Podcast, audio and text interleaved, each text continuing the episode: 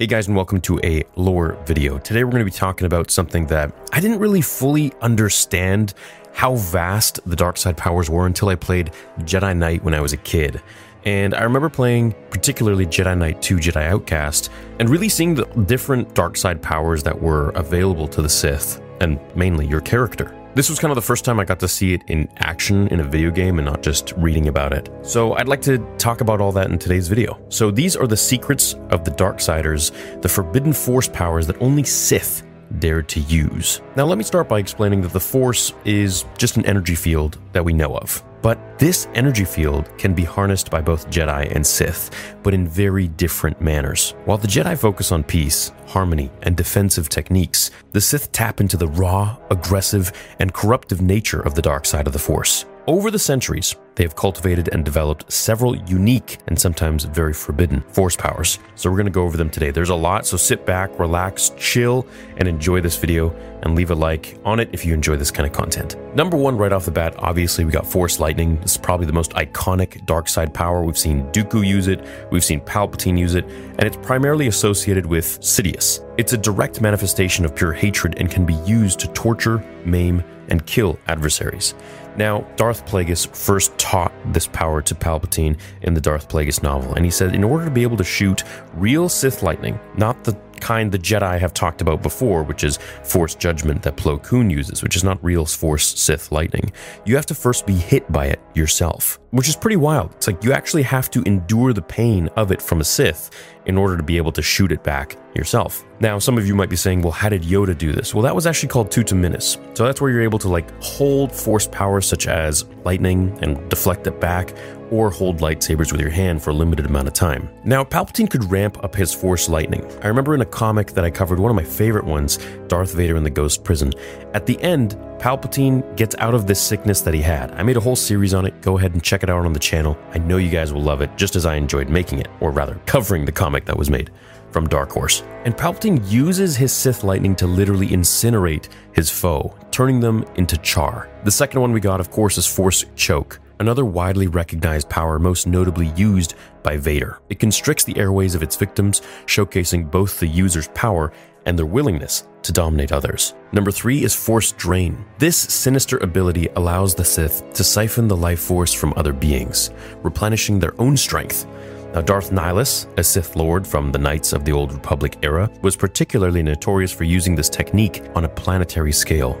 So he would be outside of a planet on his ship, and he'd be able to literally absorb the planet's energy, leaving it barren and dry without any life on it. Number four, Sith alchemy. Now, this, especially of course after the Ahsoka show, I think is a place that they really need to start tapping into because we first saw a little glimpse of this in Rebels when Palpatine was trying to get into the world between worlds with that Sith magic. If I correct myself here, we actually even saw this in the Clone Wars, where he and Dooku were practicing some Sith magic themselves. This, of course, is different than Night Sister magic, and I want to know what the difference is. I'm really curious in the magical realm of Star Wars. Now, this is more of a craft than a singular power like the Force. Sith alchemy involves manipulating the Force to warp, enhance, or create life. This includes creating abominations like Sith spawn or imbuing objects with the dark side, as seen with Sith holocrons. Number 5. Mind Domination. Sith often employ mind tricks far more invasive than the Jedi's gentle persuasions. These are not the droids are looking for.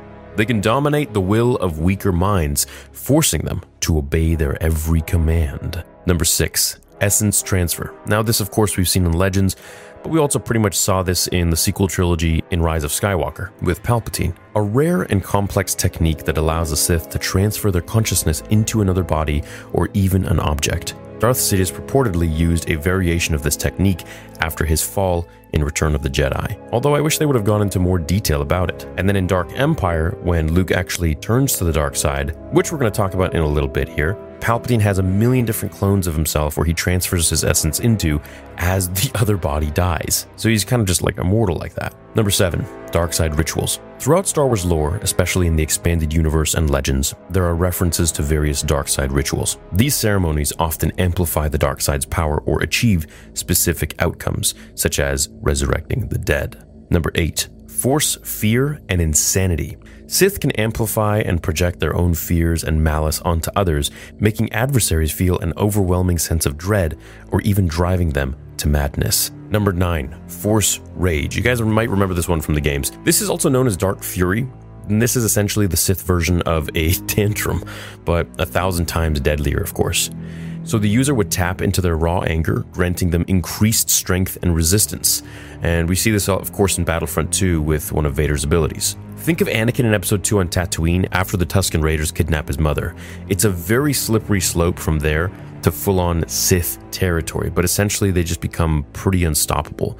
Now, personally, I don't really think Anakin was using this when he was fighting Obi Wan. I think he was just far too well. I think he was just conflicted, to be honest. I, I don't think he was had his full heart into it like he did, you know, against the Separatists or even against the Jedi in the Temple. Number ten is Force Crush. While the Jedi might use the Force to push or pull, the Sith go a step further, of course.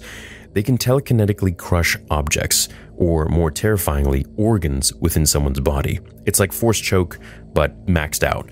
So we did see Mace Windu use this in the Clone Wars 2D animation, which is how Grievous got his crushed lungs and is always coughing. We also saw this, of course, in The Mandalorian Season 2 when Luke crushed a Dark Trooper. That's why, for me, it was just such a huge moment because it's like, holy crap, we're going to be getting Luke from Legends, where he's using a wider aspect of the Force. And of course, we also see Galen Marek use this in The Force Unleashed. Number 11, Dark Side Web. Now, this one's pretty cool. This is a complex Sith ritual that enables the user to ensnare a location or a being in dark side energy, rendering victims trapped or places imbued with malevolent energy. Ancient Sith lords used this to trap their tombs, ensuring would be tomb raiders met a very horrible demise. Number 12, Memory Walk. This one's pretty neat as well. It's uh, like psychological warfare, essentially. This power lets the Sith user make their victims relive their worst nightmares over and over again until the target's will is entirely broken. And I mean, they're like full on VR, reliving it as if it's happening over and over again, and their emotions are just rampant. Imagine this happening to Vader. I mean, honestly, he didn't even need to have Memory Walk used on him. He was just doing it to himself the whole time with Padme and his life. In fact, I almost feel like maybe this is what was happening when he was Anakin too. Number 13, Force Phantom. This was first showcased by the Sith Lord Darth Vectivus. This skill allows the creation of illusions that can physically interact with the world. It's like the dark side's twisted version of a hologram, or rather, the I think it was the red stone that Thanos had, the reality stone. Number 14, Meku Diru. This rare and complex power allows users to control machines and technology with the Force.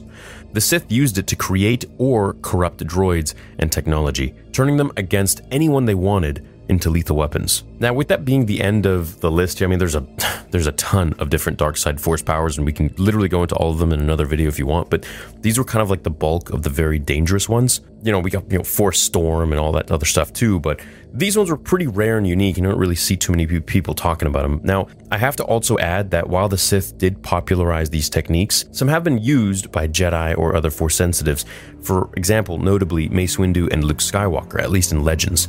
So Mace practiced a form called Vaapad. This was the seventh lightsaber form and was a variant of it.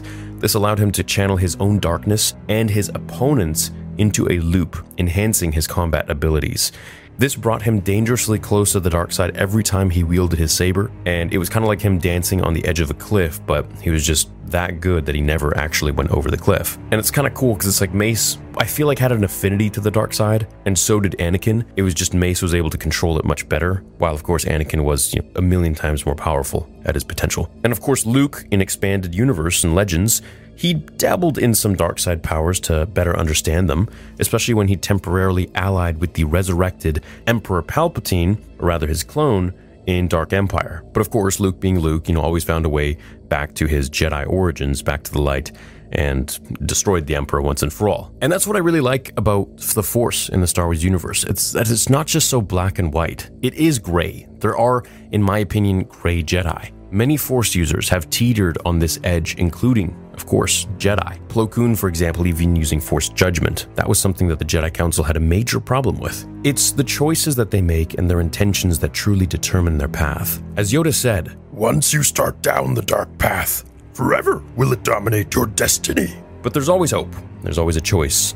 As Dumbledore said, it is not our abilities who make us who we are, but rather our choices. So, the dark side definitely is an extremely powerful way to use the Force, and it is corruptive. Extensive use of its powers can have physical ramifications like, you know, the yellowing of the eyes and the decay of the flesh seen in Palpatine, and it can enslave the user to its will, kind of like the One Ring in Lord of the Rings, making it much harder over time to resist its temptations. What the dark side offers is extremely intoxicating and extremely addictive, and yet that is kind of the underscoring fundamental difference between the Sith and the Jedi, where Jedi see the Force as something to be respected and understood and not bent. The Sith views it as a tool for power and domination no matter the cost. They're thinking inwards, as Anakin said. This exploration of forbidden powers not only provides a deeper understanding of the Sith's capabilities, but also emphasizes the moral quandaries faced by Force users throughout the Star Wars saga. Let me know what your favorite dark side power is, and heck, maybe even your light side power too, or some that I didn't mention that you'd like me to make a part two of. Thank you so much for watching today's video or for listening on Spotify, and I'll see you all in the next one. Until then, remember the Force will be with you always.